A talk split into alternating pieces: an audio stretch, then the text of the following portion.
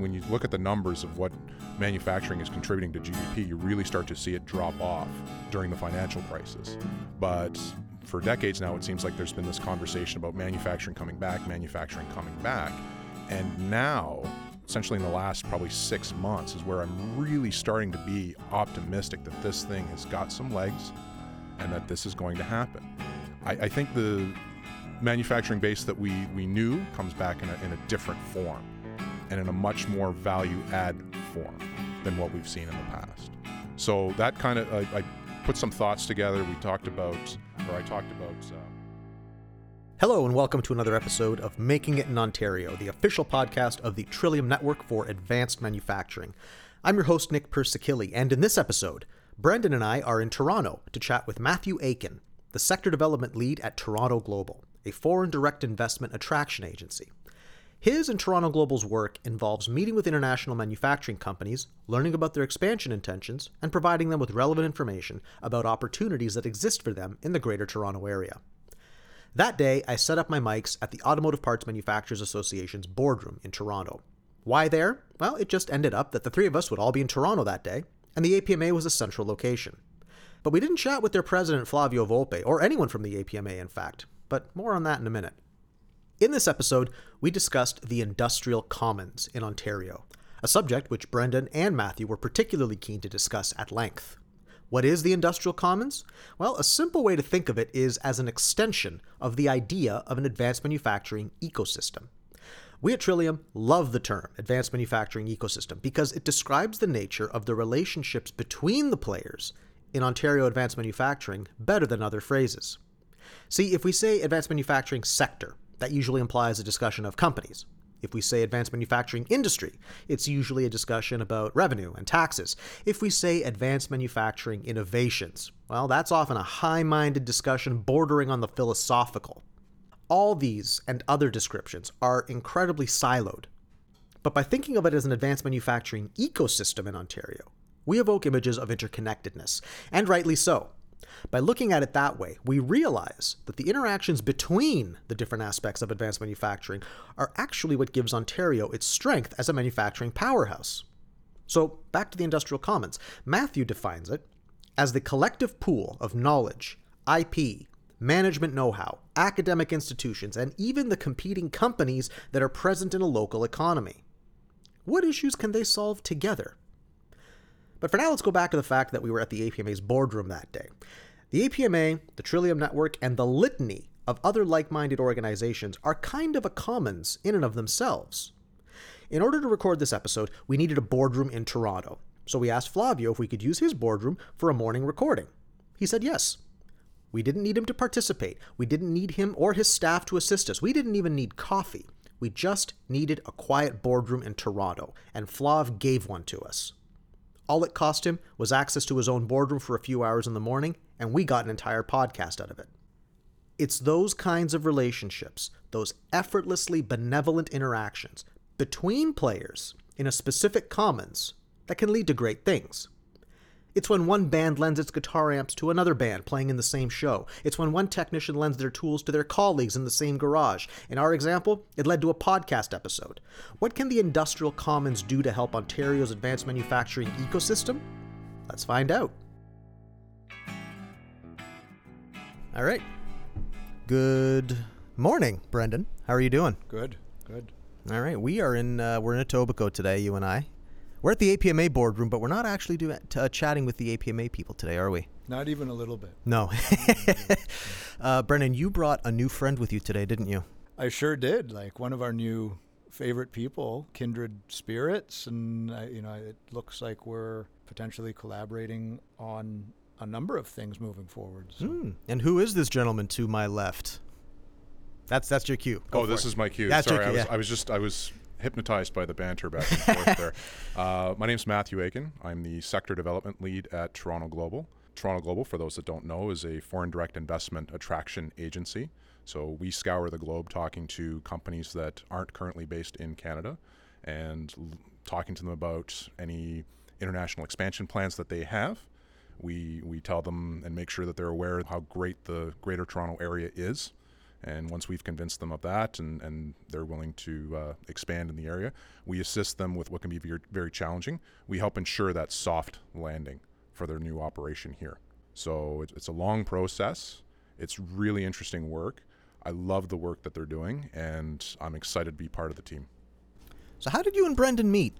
So yeah, we were actually trying to figure that out before we turned the mics on. Uh, I remember because you thought it was one event, but and then it, it turned out I, I think I've got it. I think I might be right in this case. We we kind of there was there was a meeting scheduled, and I kind of jumped in last minute because I had a meeting canceled, and that's how we first met each other and started talking. But then we reconnected. I think out at uh, out at Downsview at a at a DAIR event. I think it was the landing gear Yeah, shout out DAIR. Shout out. Uh, Hello, DAIR. absolutely Aerospace absolutely just fantastic Research. work and this Yeah. is i think this is where we kind of really started to bond a little bit because we were trying to figure out or try to understand why doesn't the aerospace sector get more attention because it really is something when you when you start to dig in you start to see what's there the work that DAIR is doing it's really really amazing to me that it's not more widely understood and maybe gets the and and and should get a little bit more attention Kindred spirits, like I kindred said. spirit yeah we just And, kind um, of hit it off and And if we think about what's coming down the pipe in the GTA in the next year or two, new Bombardier plant Mhm. at Pearson, Mhm. another potentially substantial MDA facility on the other side of Brampton. Mhm. And that's likely going to cause a whole host of other investments in the aerospace, in the space industry supply chain. And we, I think we are aligned, all three of us here, that it's important in anticipation of that to build interest, to draw attention to all these exciting aerospace and space investments, whether that's so government folks know and understand the importance of these investments. And I think, you know, I think MDA has three, 400 job openings that they're anticipating. I think that's what they they mentioned. That sounds- 500, I think, uh, on on the podcast, right? I think so. Yeah. Can we help them fill those up? Yeah, that's that's essentially you know it's it's uh, as I like to make the joke, a rising tide lifts all container ships, right? So Nice. if we can, uh, yeah, I, I use I get a lot of miles out of that one, and a lot of rolling eyes as well, uh, especially people that have heard it for the third or fourth time. Yeah. Uh, but just con- continuing on in the story on, on how we kind of came to today is that I had I'd been talking to Toronto Global about starting a, a blog or just something, you know, being able to an opportunity to collect my thoughts, put them down on on screen somewhere. And you know, I really started to think about what the first one would look like, and it was about this idea of a manufacturing renaissance. And in Ontario, in North America, be be it wherever, it's an idea that's been kicked around for for decades. Essentially, as soon as we started to see an erosion in the base of manufacturing in this country, like going into the you know through the 90s and then through the, the early 2000s and then the financial crisis. I mean, when you look at the numbers of what manufacturing is contributing to GDP, you really start to see it drop off during the financial crisis. But for decades now, it seems like there's been this conversation about manufacturing coming back, manufacturing coming back. And now, essentially in the last probably six months, is where I'm really starting to be optimistic that this thing has got some legs and that this is going to happen. I, I think the manufacturing base that we, we knew back many decades ago, I don't think that that comes back, I, but I do think manufacturing comes back in a, in a different form and in a much more value add form than what we've seen in the past. So that kind of, I, I put some thoughts together. We talked about, or I talked about, you know, the, the larger ecosystem. I talked a little bit about the industrial commons, which is, I think, what, what really captured Brendan's imagination a little bit and you know suggested that we get together we do a podcast and we just kind of unscripted talk about some ideas talk about what's going on where we're excited maybe some things to that are keeping us awake at night things to keep an eye on We have been using the term, the concept ecosystem Mhm. to just to, to describe rather than sector, rather than industry. And you know, you've added to this nomenclature that term industrial commons, the concept of industrial commons.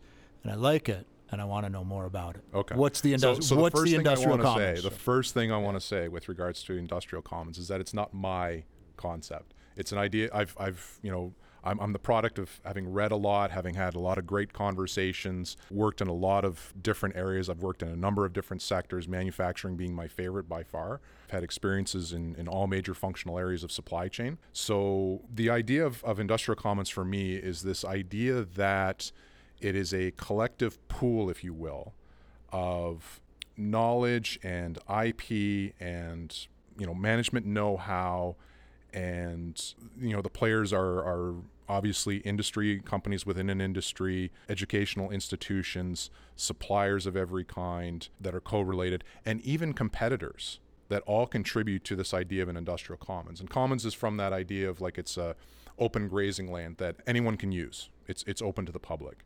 And that's essentially this this concept of industrial commons if that makes sense. Is that a sufficient enough definition? That's kind of how i think about it. Yeah, and so uh, and and it's a great definition, and the the idea that the industrial commons is open to everybody. How does that actually work on the ground? How do we get there? How do we make sure that if that these resources are available to everybody, whether it's overcoming that challenge of imperfect information that okay, only some people might have information about some of these assets or, or, or partners within the commons. Only some people may understand that it exists, but go, ah, is that really for me? Am I too small for that, or am I too big for that? And it also means that there there has to be, or I think it means there has to be some openness to exchange ideas and information and, God forbid, resources among folks who, if they're not competing for customers, they might be competing for employees or for attention. Am I on the right track here? You're- Is this, you're- yeah, that's that's essentially it. I mean, it's such a broad topic to, to, to discuss, and I think maybe that's one of the things we love about it. And but you're you're part of that industrial commons whether you want to be or not, right? If you're if uh-huh. you're an industry, you're in it, and you know you're you're participating in it. The way I also like to think about it too is that if you're not contributing to it, if you're not participating in those conversations and helping to address larger problems, be they with you know you're talking to government and making sure that they're aware of the challenges that you face and what potential solutions look like and what is the latest and greatest especially with technology moving as fast as it is. It's development innovation that's taking place at such a fast rate. I know i know you can kind of time box that statement and apply that to any decade or any year in the past and it's, it's a timeless statement but it just feels like the world is you know I, I have to check the paper every single day to see what what is that latest and greatest thing that's just been launched? And it's easy to fall behind on it. So if you're not participating in those conversations if you're not tending to and, and, and looking to maintain the commons that hurts everyone. That hurts the participants within the commons. Another way of thinking about it too is that if you have if you're an employee in a particular industry and you're working for one company and you go across the street and you, and you work for another company you take all of that knowledge all of that capability there's a, there's a line I'm going to screw this up and I cannot remember where I got it from but it's you can't unsee how a product is made so if I'm working at company X and I I, I understand how I helped design this product. I've helped, uh, you know, scale up manufacturing. I take that knowledge across the street. Yes, there are IP rules in place, but the know-how, being patient through an iterative process, or you know, being able to shorten product development as a result of all that knowledge at company Y, the new company that you go to work for, right? So it, that's the diffusion I think that we that that you see whether you want to or not, whether you want to participate or not, whether you want to be closed off or not, you're still in it. And if you're not part of the solution, as the saying goes, you're effectively part of the problem. over the past couple years, uh, and you know, Nick's been along for the ride. The acts, I mean, I, I think you can probably flip a switch sometime last fall where our access, even just on this podcast, to companies that three, four years ago would never, would never have agreed to speak with us privately, let alone publicly. Our, our access has just increased exponentially. Not to name names, we have a podcast. Go and see who, who's coming on it. And even, I think at points, the, the ease of engaging with people where it wasn't us banging down doors. It was it was people from companies that had been fiercely private until oh around 2020 who are now saying, "Hey, can we come on your podcast? This sounds pretty cool. Hey, do you have any, you know, is there something we can collaborate on? Are you seeing this too? Are you seeing generally manufacturers, let's just call it pre pandemic, post pandemic, post pandemic, our manufacturers, our members of this industrial commons being more open, coming out onto the circuit with us, sharing willingly their experience and information? Because I, th- I think we are seeing that, and there is a little bit of objective. Maybe it's maybe it's anecdotes bordering evidence at this point, but it seems that we're a lot further along on that today than we were in 2017. Yep. No, I would I would completely agree with that. I, I think what you're seeing is part of the you know what's happening on a, on a broader scale. I think a lot of lessons were learned in the pandemic, and I think a lot of the lessons, a lot of the great lessons anyway, with, were with regards to like I am going to unclench my fist little a little bit, and I'm going to work. We were reminded about the importance of working with a supplier versus just focusing on unit cost and if your unit cost isn't low enough that I can hit a margin that I'm trying to hit, I'm going to go and find your competitor and work with them versus no no, here's the situation I am in from an operational standpoint. How can you help me? How can we work together? How can we exchange you said it, exchange information, realizing that we are in this together. But I remember reading about stories in, in Europe where, you know, companies that were, were competitors were actually working together on you know allocating raw materials so that everyone can stay above the waterline, as it were. And this is these are not new concepts, right? I mean, we all remember CPFR, collaborative planning, forecasting, and replenishment, as a concept. It kind of fell away in this this neoliberal economic idea. You know, on a larger point, I think we're, we're we're still trying to figure out what this new economic paradigm looks like, and I do think it is a lot to do you'll see a lot more of this type of open information, open collaboration with business partners and understanding just a little bit more there. So yeah, so I'm, I'm definitely seeing it. I'm definitely reading about it, hearing about it. I, I think this is these are all great things, right? This is another reason why I'm so optimistic about what's happening and what I'm seeing. It sounds to me like one of the lessons learned from a lot of these companies in the post-pandemic time is the value of communication. And having something like and again I am a voice in a choir. I have a podcast. Matthew you have a blog. They're they're talking about the importance of of, of communicating. And I think that one of, to Brendan's point about getting access to all these different companies I think they're realizing that a, a large part of this is storytelling. And and I, feel free to jump in with your opinion on this, but I mean, if, if, if, if I go back to the pandemic and I think to myself, okay, we are a, a region that can manufacture and maintain airplanes, but we can't make masks. I, I don't know. I, it, it didn't, it just, it, something about that was like, really? What, what are we doing here? So, like, in the industrial commons, which I, I think is an even is a fantastic term for an expansion of the idea of an ecosystem. What is the story, Matthew? Do you think that is coming out of all of this? So, so I think one thing that companies learned is that they're they're better able to understand risks with regards to their supply chain and being able to not just that but being able to put a price to it or put a cost to it. Thank you. If if there's something, I'm sorry, this is completely unscripted for everyone. Uh, oh yeah, the totally three of us, unscripted. The three of us have just shown up, and we're just we we turned on the on on the turned everything on, and here we go. Yeah. But uh, I, I think that's a big part of it is that understanding when you know, as an example, your customer has it, expects shipment and delivery within 14 days. I cut a purchase order, I want it delivered my back dock, 14 days.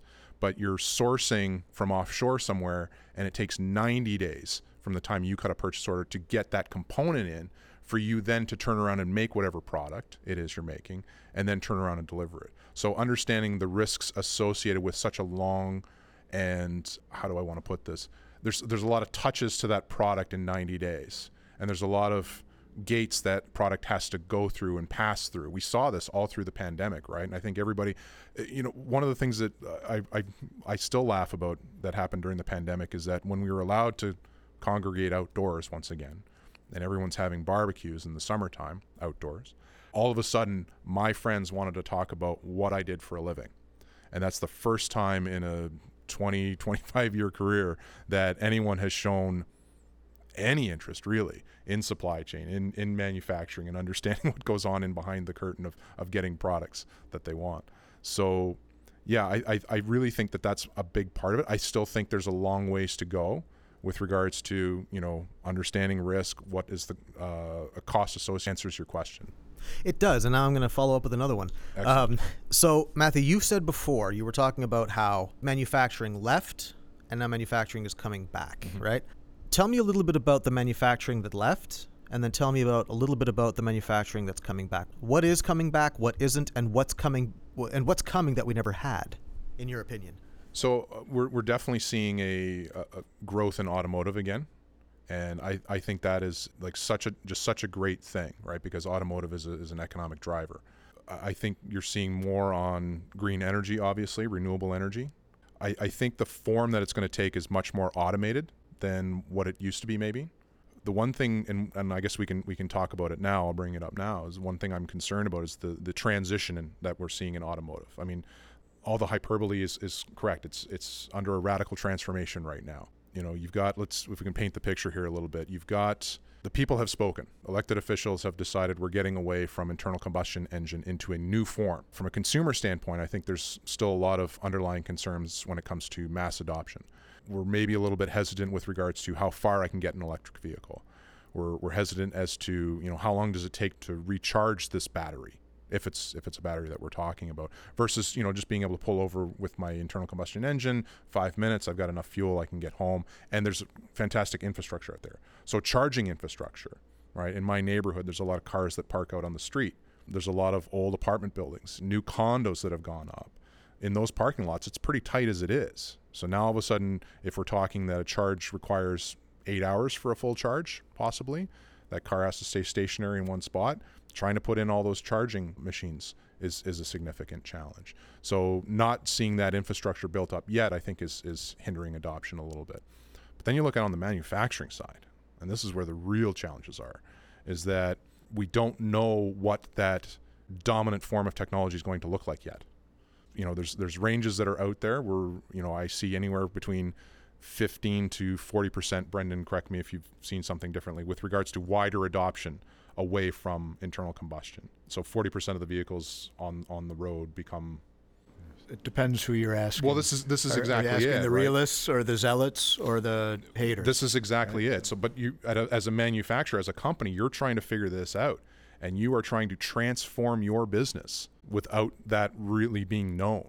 And you, we don't know what the dominant chemistry is going to look like, right? It feels like it's going to be lithium ion right? That's what we're moving towards too. But you know, there's other solutions out there that are maybe more expensive that hold a charge longer. Those might and and and again, we're scaling, we're we're innovating processes as we're going along. battery technology is improving as we're going along here.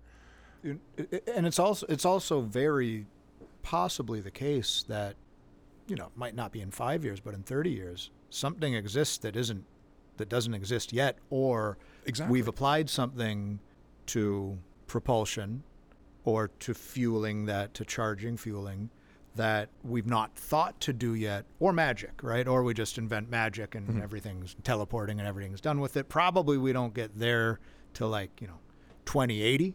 But by 2050, we could be seeing something that we haven't seen I, oh, I, now. I would guarantee and, it. I would yeah. guarantee it. If you just think about mm. the analogy I like to use is that I, maybe we're all old enough to remember the Motorola flip phone I owned one, yes. Yes, I had one too. So you got what, an hour's worth of charge out of that? Maybe when you were using it. And it got really hot. It got really uncomfortable to hold into your ear. But you look at what the technology is now for cell phones. Right? And that wasn't that long ago. That was, you know, late 90s. The, the cell phone now compared to the cell phone 25 years ago was magic. It, th- if you gave I mean. that to somebody, they go, this, is, this magic. magic. We're waiting for some this magic pot, to happen. Right? We don't know what it's going to look like, but yeah. I, I, I agree completely. Like in 25 years, for those of us that are around today to see the transformation and, and hopefully still here in 25, we're going to be like, wow, this is some really, this is an amazing accomplishment. Yeah.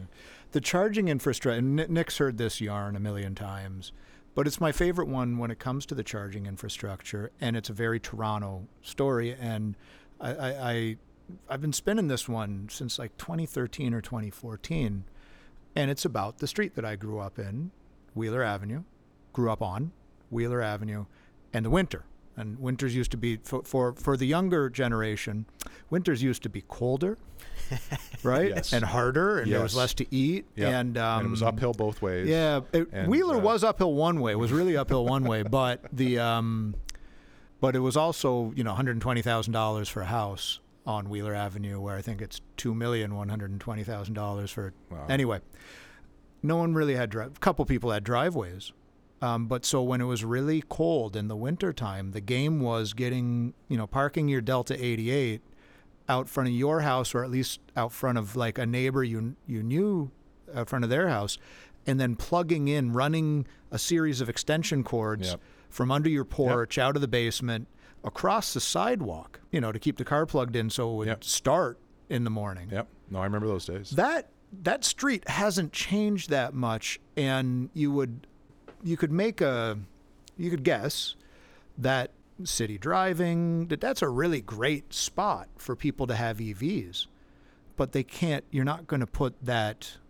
Uh, you're not going to run that cord across the sidewalk to charge your car. Mhm. Where are those people going to charge their car? And, and the problem the problem is not necessarily that there's a street where people can't charge their car. The problem is we don't know how many of those streets exist. We don't know what that, that means for the latent market. And the only place we saw a presentation from someone at the city of Vancouver. This is the only city in Canada that I've seen really say this is how many people have access to charging at home. This is the part of the city that has access. This is the part of the city that doesn't. You know, even affluent parts of Toronto, it's not Oakville or Burlington where everyone gets to park in their driveway and yeah, just come put a charger in. And that seems like, you know, we've made very, very, we've made more progress on making EVs over the past 10 years than figuring out how to bring charging infrastructure to a large swath of the population because we haven't even figured out how big that swath of the population is. So there's still so much work to do. But then again, you've heard this one before too, Having a lot of work to do is a lot better than having no work to do. Yeah. No, I, I, I agree. I, uh, you know, and it's easy to be cynical. It's easy to be cynical about all these things. And sometimes it's fun. It can't. I'll. I'll admit. I'll admit. Off mic, we can talk about this later. Um, but but I really, and it's it's hard. Uh, you know, trying to stay uh, optimistic isn't the right word, but trying to stay in the argument, in the discussion, in the fight to like what does the solution look like, right? And what can we build to? And just accept that there's going to be a number of challenges. Accept the fact that we're going to have to take some risk. We're going to be wrong. This is something I, I don't know that we we do well enough in Canada overall. Is is accept risk and embrace risk. We're we're very. I think we're a very conservative company. This is in the, the business DNA that you see out there, right? And I think you know we we've all seen it for years, and we're we're start. It feels like we're changing though. When you, when you talk to a Canadian company, it's maybe a little bit more about I don't want to lose what I have. I, I like what I have right now, and I don't want to lose that. But and when you talk to a company south of the border in the, in the U.S., it's more about I don't want to miss out on what sounds like a fantastic opportunity, be it whatever it might be. Right? There- just seems to be that that different, little bit of a different mindset, and it goes back to when we look at labor productivity in the country, when we look at that kind of thing. I mean, it, it's an opportunity for us to improve. It's an it's an opportunity for us to to really innovate in this space. I think.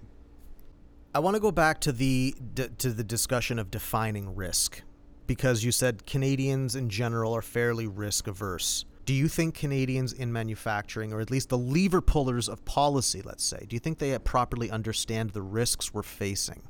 I, I think they do when you sit down and you have a cup of coffee and just you know a high level conversation. I think they do, but the question is, is that you know why would I put what I have at risk? Where where is that incentive to expand? You, I, I hear access to capital as a challenge for for local businesses, and this is where I really really think foreign direct investment might be able to play an opportunity. You're bringing money in and and providing access to capital indirectly, right? Because there's taxes that you you know you can accrue from other companies. Yeah, so I, I think I think there's definitely something there too with regards to you know trying to figure out what what are the incentives in place, where are the mechanisms, what mechanisms do we need? Uh, we do have some mechanisms. Do those mechanisms need to be changed? Do they need to be altered? Like one of the things that I've I've just recently started to try to understand a little bit more is when you talk about the scientific research and exploratory development tax credit. You know, Shred. Shred, right? I'm I'm hearing that its adoption, its uptake is not what it could be or what we've I guess budgeted for. And I think there's a lot of challenges with it, from what I understand. I mean, if the CRA is administering it, it the the application process can be very challenging to understand. Even trying to appeal rejections and stuff like that. And and you know, one of the things that I see, and another cause for optimism, is the great work that we see from NGen. On a previous episode I did with actually one of the first ones with Jonathan Azzopardi. He's the owner of Laval Tool, Laval Tools out in Windsor. Laval's, you'd call it. Laval's. Lava- Laval's. Sorry, Laval's, yes. So he and I are both Star Trek fans, and for us, the pinnacle of like the ultimate manufacturing dream we would be the matter replicator, right? It can replicate, you know, a component for a phaser or a, a chocolate sundae. So it's like just rearrange the matter, and matter is matter. Bringing it back to the 21st century here, we're still chasing scale because scale is safe. You hit Control C and then you hit Control V a million times, and every time you hit it, you get five cents. Do you think it's worthwhile, to the both of you actually, for us to chase and to continue to chase scale, or do we need to find something else? I, I think on the question of scale and risk and reward and all this, I think I think we have to chase business that rewards risk.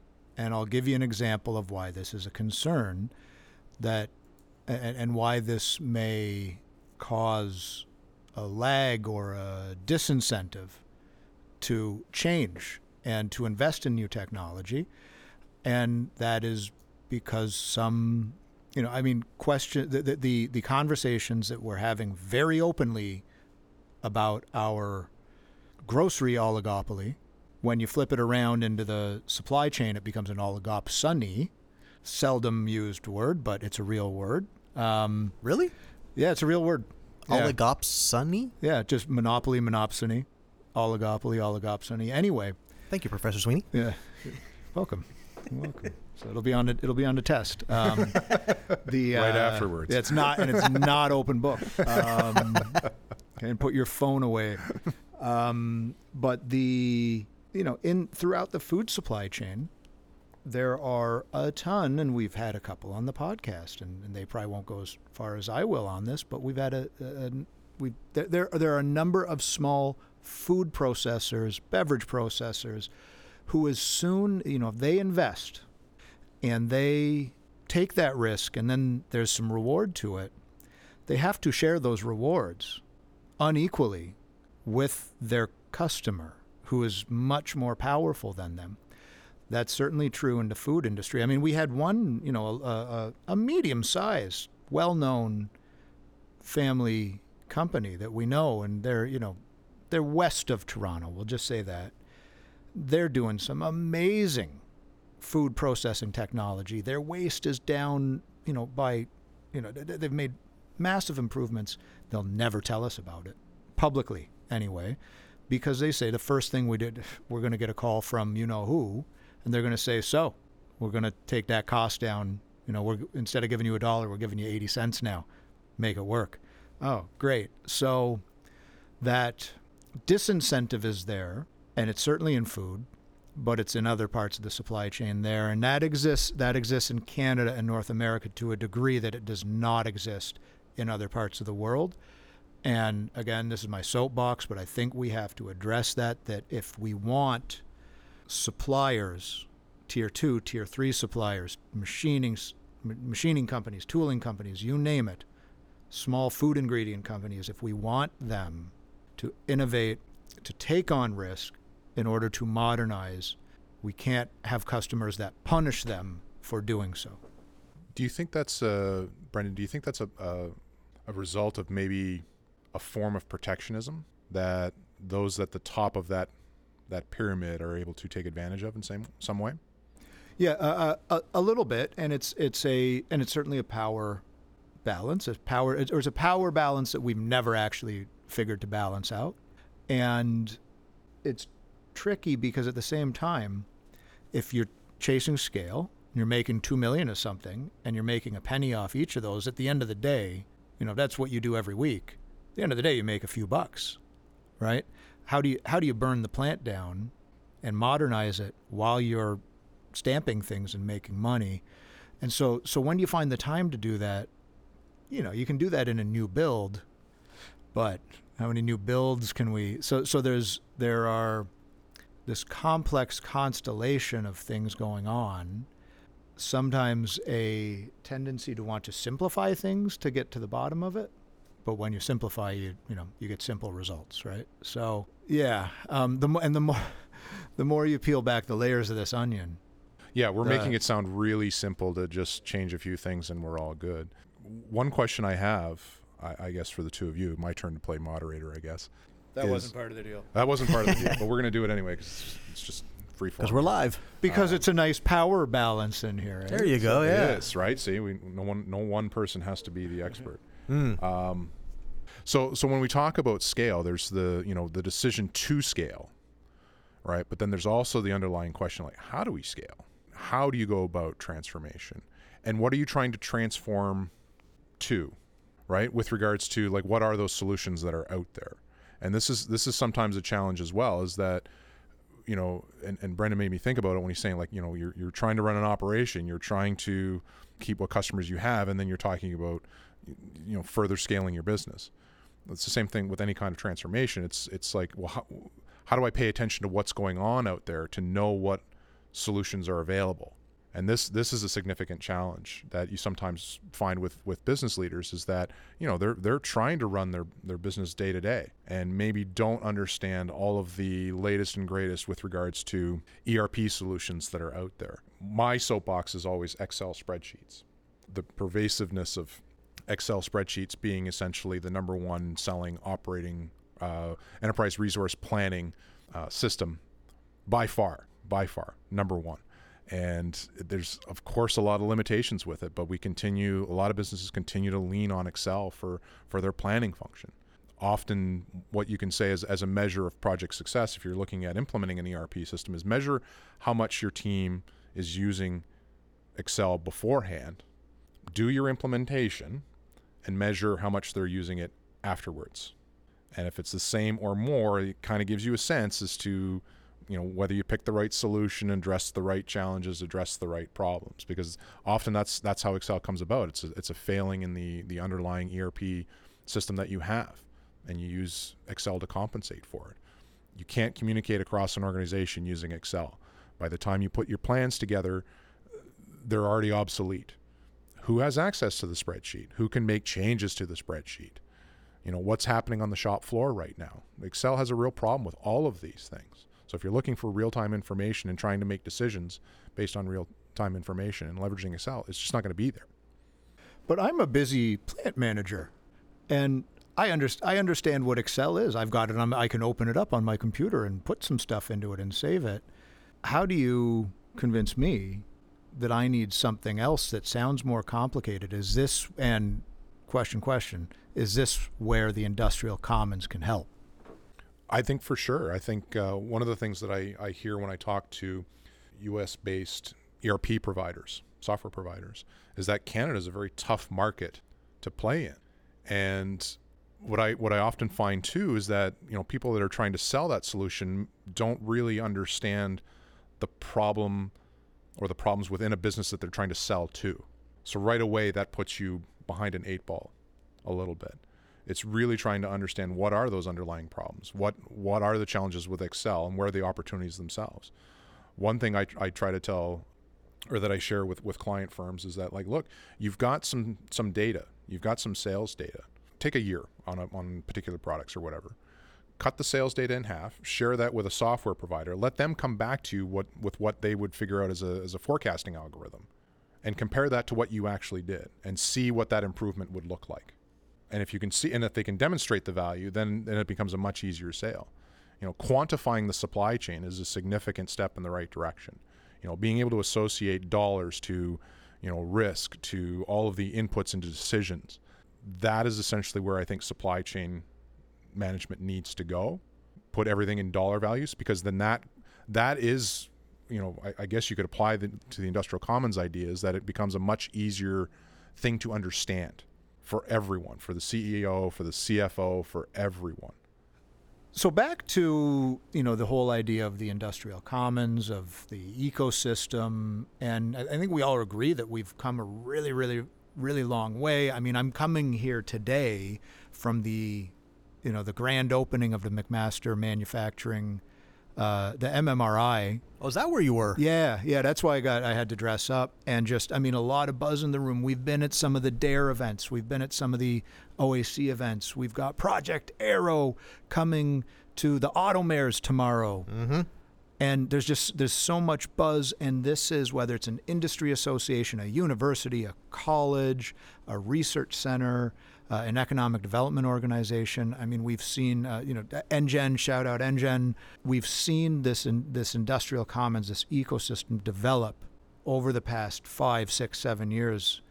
You know, it's just really exciting if we compare where we're at today with where we were at in 2015 or 2016 but it's a work in progress and there's still you know it's not a complete ecosystem it's not a complete commons and there's still some gaps so matthew i'm just i'm curious as to where you see you know do, uh, do you generally agree with that statement that we've evolved and developed and do you see some gaps remaining and what are those gaps and how do we fill them I, I definitely agree. Like we, like I mentioned before, I'm incredibly optimistic now, more so than I ever have been, with regards to, you know, the direction that we're going as as a province, as a region, which is absolutely fantastic. I mean, I think one of the things we don't know what we don't know. I mean, that's that's the easiest gap to to really talk about. Sure, there's an education that needs to still continue to take place. You know, be it in industry, be it with uh, educational institutions, be it with political entities, other agencies, you know, just trying to keep everybody apprised as to what is happening out there and what, what is available. This is where I really get excited about the work that Toronto Global can do from a foreign direct investment perspective. Because, you know, not only are we bringing capital in to the region, not only are we bringing jobs in, but you're bringing in IP. You're bringing in know how. You're bringing in possibly new processes, new ways of doing things, new ways of thinking about things. And these all contribute to the industrial commons and have those spillover effects. So even if it's just one company that comes over, labor is very mobile, right? You can't unsee a product being made. When, when someone leaves, they take all the knowledge and, and capabilities that they've built up with them and it goes somewhere else and then it, it cross pollinates and uh, I, again this is where I get, I get really excited with what what Toronto Global is doing and what they're capable of and and what the future holds with regards to addressing a lot of those gaps. So you you can't unlearn the soft skills like you mentioned earlier patience. Yeah. That you learn in managing a project even you know even if all that really technical IP remains with a company when the person leaves and they say, you know what, we really learned about how long this will actually take when we Gantt charted it out compared to what we hope. And those are the kind of things that, th- those and others, I think, are critically important to successful project implementation, rollouts, production, and they often go overlooked. And you can't IP patience. Yeah. So I think you can unlearn patience though. Just spending I any. learn it every I think, day. that's, I think that's the title of the podcast right there is that you can't IP patience so There you go. Yeah. so one of the questions I love asking, and it's and it's a great conversation starter, is you know from a work perspective, what's keeping you awake at night? I'm good at keeping myself awake at night by like listening to loud rock music or loud house music at 11:30 and then trying to figure out why I can't get to From a, sleep. from a work perspective. From a Brent. work oh yeah, yeah, yeah Aren't you a yeah. Leafs fan too, Uh, Brendan? yeah. Oh, that's that's yeah, that, co- yeah. conversation over right Yeah. there. You know, that's Yeah. that's enough right you there. can't you can't win game 7 if you don't win game 4. so anyway, we're uh, yeah, it's it's, it's May uh, May 11th. Yeah. recording everyone. Anyway, so here we are. I think what keeps me up at night, and this is one of those kind of, what, what, what, you know, one of the great parts about Ontario, and particularly about Southern Ontario, is diversity broadly conceived. And so, yes, diversity in our population, our demographics. End of story. Great place to be because of that. One of the things that makes Southern Ontario uh, so affluent is the diversity in our economy. We're a financial center. We're we're, a, a, software and AI center, and our, you know our AI is being recognized globally. There's always some construction to be done, right? Whether that's residential, whether that's infrastructure, whether that's commercial, whether that's industrial. We're extremely well suited to growing things that we eat. You go a little further up north, the natural resources and the minerals that we have in the ground. And then, you know, we also have world leading education and healthcare infrastructure. Wow, that's a lot of things. Which one is the priority? I don't know. They're all priorities. No, they can't all be priorities, or by definition, they're not. There are no pri- priorities. Or then we don't have priorities. So, what keeps me up at night, one, is making certain that everybody understands how important manufacturing is in an environment where a lot of things are important, in an economy where a lot of things are important, but also understanding that, hey, some of these challenges that we face, whether it's environment, whether it's food security, whether it's housing, we can probably better leverage our existing manufacturing capabilities as a solution to those problems, as a very profitable solution to those problems but we can't do that if we don't have the right people in place. And, you know, another yarn, this is going back, and this shows you the difference between 2017 and today. But we were at one of these industry conferences, and a senior leader from a large tier one manufacturer said to the then premier, I'm afraid that Ontario is turning into a socialist province. I can say these things because we're not a brand. Okay, you're not a brand on the end product, but you're a brand to your current employees and to potential employees. So the idea that you're not a brand, this is some 1990s thinking when you had people lining up down the street for your jobs. That's not the case. So how are manufacturers or even companies that make things going to work on branding and or rebranding themselves and redesigning work, rethinking work, rethinking jobs, rethinking recruitment, not just to compel people to work for you in exchange for money, but to inspire people. So, how are they going to do that? And we've seen, um, I will name names here because go back, listen to that Kepler podcast. One of the only companies that we've talked to and said, So, labor shortage, how are things, hiring? And they go, oh, It's fine, it's great. We have, we have this super cool company, super cool culture, super high tech. We're making great products. Super close to U of T. Super close to U of T, 196 Spadina. And so, yeah, we don't really, you know, we pay really well. So we don't really have a problem. Oh, Okay, so how can we? Was there an awkward moment when you realized that there wasn't more to discuss in that? Uh... Yeah, and then we're like, oh well, okay, this is going to be a, this is going to be a short episode, right? Say, the, um, the two minute podcast. Yeah, yeah. and um, thanks for coming, everyone. Bye. yeah, but so h- how can we get to a point where there are more companies that are like that, are saying, yeah, we changed some things, we rethought some stuff, and yeah, now we have people flocking to us, and they're leaving. Uh, they're leaving the banks. They're leaving. Um, they're leaving you know, government jobs or whatever to come work for us because it's better for them, it's more exciting, it's more interesting, and we pay well. Boom. Yeah. Mic drop right there. Yeah. Please those. don't drop my mics. yeah, so that's a fairly consistent message from Brendan there. So we need to get out of the APMA's boardroom fairly quickly here, so I'm going to try to end on a positive note. To the two of you, what are you guys looking forward to, aside from, you know, the improved weather that's coming hopefully soon?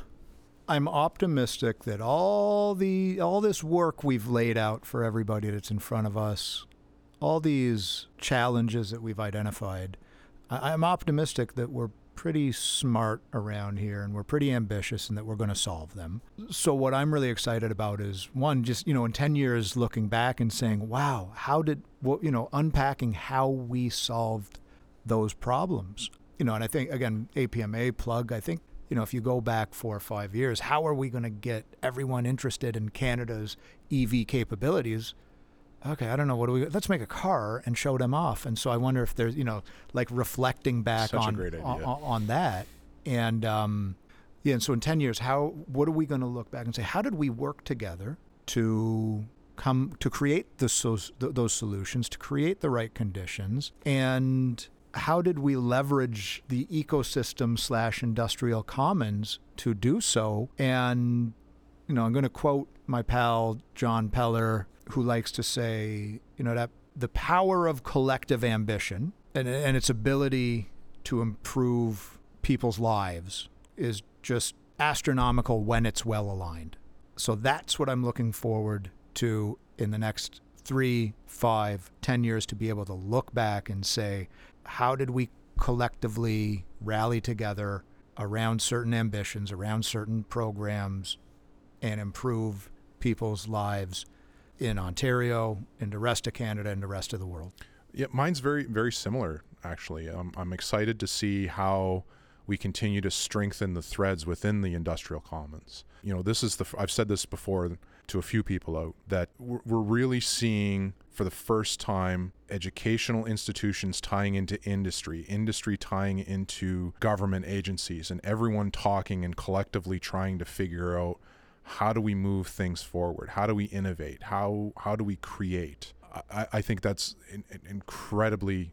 I, th- I think that's going to be a lot of fun to watch that happen. I, I, say this at the office too. Like you know, I listen to Minister Fedeli and I get excited. I listen to Minister Champagne and I get really excited. Not to say that one over the other, but but you're seeing action behind the words. I guess is my point. You know, you're you're not just seeing you know here's this idea and we're going to pursue it. No, no, this is what we're actually doing. We're, we're putting shovels in the ground. We're getting projects launched, and we are moving forward. So that's fantastic, Brendan. Matthew, thank you so much for chatting with us today. And of course, thank you to our silent guests, the APMA, for letting us use their boardroom today. Thank you.